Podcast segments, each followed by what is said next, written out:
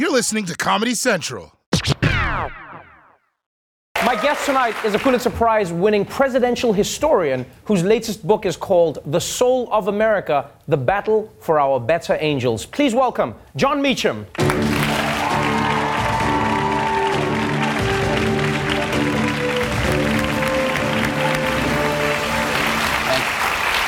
Welcome to the show. Thank you, sir. You have an interesting role as a, as a writer and as a presidential historian. You just look at the history of presidents. Is Donald Trump unprecedented? Have you ever seen anything like this? Are we overreacting? We're not overreacting, and he's sort of precedented. Uh, we have seen various elements of, demo- of demagogues, Uh-huh. of people who have wanted to blow up uh, the conventions, who have done the wrong thing, who valued hope over, who valued fear over hope, Right. which is what this president's about. But to treat him as if he is a unique creature is almost to give him superpowers that we shouldn't endow him with. That's an interesting point. Do you think, though, that maybe he doesn't? It's not that we're giving him superpowers, that he lives in an age where he has superpowers. Like, you know, some of the presidents you talk about in the book and some of the leaders, like McCarthy, for instance, who was a senator, we see similar traits to Trump, but they didn't have Twitter, they didn't have mediums that Yeah. helped them connect with as many people. The thing I would, this is not a book about, or an argument about, hey, let's relax because we've been here before. Right, right, right. It's let's get to work, learn from what we've done before, and, and press forward. If you hadn't been used to a printing press, or if you hadn't been used to radio, or you hadn't been used to television, hey, it's the information superhighway. The Right, paper's right, right. coming. You know, uh, they, more than 140 characters, but the speed of communication has exacerbated. Right. Trump has exacerbated damn near everything, uh, come to think of it.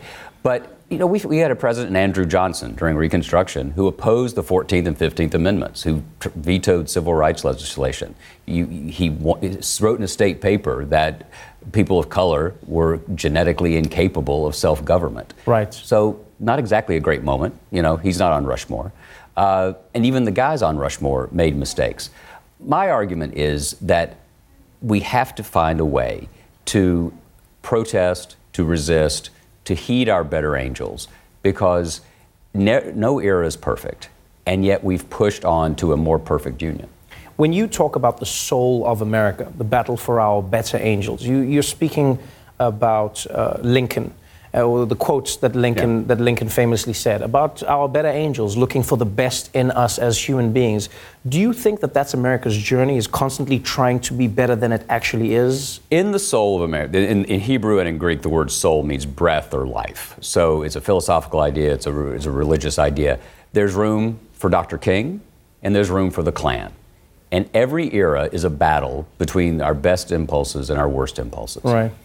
And our, even at our best, we've barely gotten to 51% on the good side.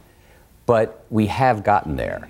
And the tragedy of the era right now is that the person who is at the center of our national life, who in many ways has taken over, this is the world's longest hostage siege.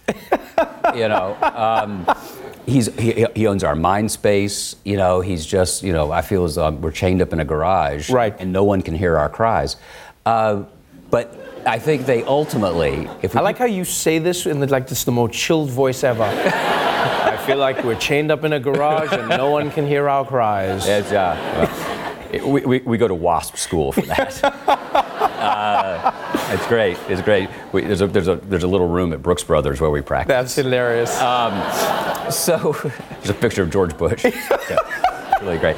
Uh, so, and he is he is at the center of the culture, Right. In a, in a destructive way, really. When, when you look at America's history, though, and you, you say we, it's to learn from Yep. previous presidents, it's to learn how America overcame those moments of populism and demagoguery. Do you sometimes think that maybe it would be best served to not look at American history for Trump, to maybe look at countries where they've had dictators Sure. that started out as a, Sure. democratic leader and then molded the country into something Sure. else? There, there's unquestionably global elements here. Uh, and unquestionably, he would, uh, I think, welcome dictatorial powers. Uh, the, the thing about the American experiment, though, is the Constitution was designed for just this kind of moment. Right. That's why we should take some heart in it. It would have stunned the founders that it took till 2016 to get someone like this. The checks and balances were there. Right. The document itself. Hamilton was very good on this when he wasn't rapping. Uh, you know, he had a day job. I don't know. You have to tell the kids that. You know, he wasn't just a rapper. Uh, the idea was that that appetite would uh, would counteract appetite, ambition would counteract ambition. Right. And we have these checks and balances. Right now, the presidency is not a force for good. Congress far too often takes a dive on this. But the press is doing a good job. The people are doing a great job. Whether it's, whether it's the activism on Florida, whether it's the activism among women, uh, the shootings, the gu- gun control, on the whole host of issues. Right. And Amer- progress in America and in the world has come when the voices of protest that are far from power have intersected with a presidential moment and where the powerful have heeded those voices. And we've just got you've got to have the voices rising in a chorus Right. to torture this metaphor. This is a Guantanamo metaphor right, Right, now. right, right. For, for, for the, the, the voices to rise, and ultimately it, it carries the day. Women have not voted yet for 100 years. Marriage equality is not three years old. In my native region in the South, people of color 50 years ago could not vote. And yet we've created a country that, even for all of Donald Trump, people, what is our immigration issue? People want to come here. Right. And that's a good sign because it shows that America is still a place that people want to come to, but at the same time, Donald Trump is slowly turning it into the place that people don't want to come to anymore. Well, he's, he's, he's doing what he can, but he, he's, you know, there's, there's no doubt about that. But remember, Trump thinks of us not as a country, but as an audience. And I think one of the things we have to do is remind ourselves that, in fact, we were a country before we were taken hostage Wow. in November of 2016. And I don't think you've had St. Augustine on the show recently. No. Okay, but No. but I'm going to throw a quote at you. Um, St. Augustine once wrote that a nation, it's the best definition of a nation I've ever heard, is a multitude of rational beings united by the common objects of their love. It's a wonderful phrase. A multitude of rational beings united by the common objects of their love.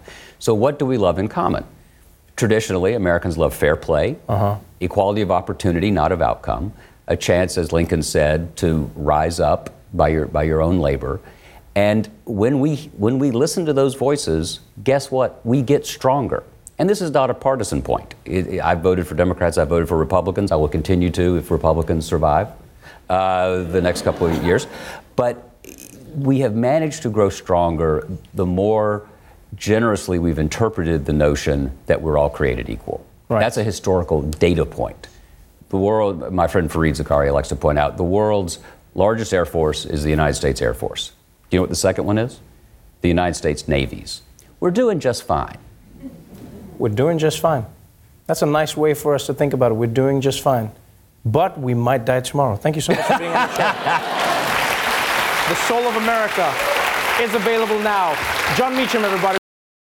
The Daily Show with Trevor Noah, Ears Edition. Watch The Daily Show weeknights at 11, 10 Central on Comedy Central and the Comedy Central app. Watch full episodes and videos at thedailyshow.com.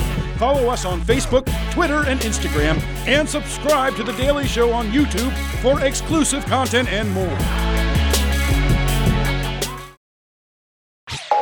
This has been a Comedy Central podcast.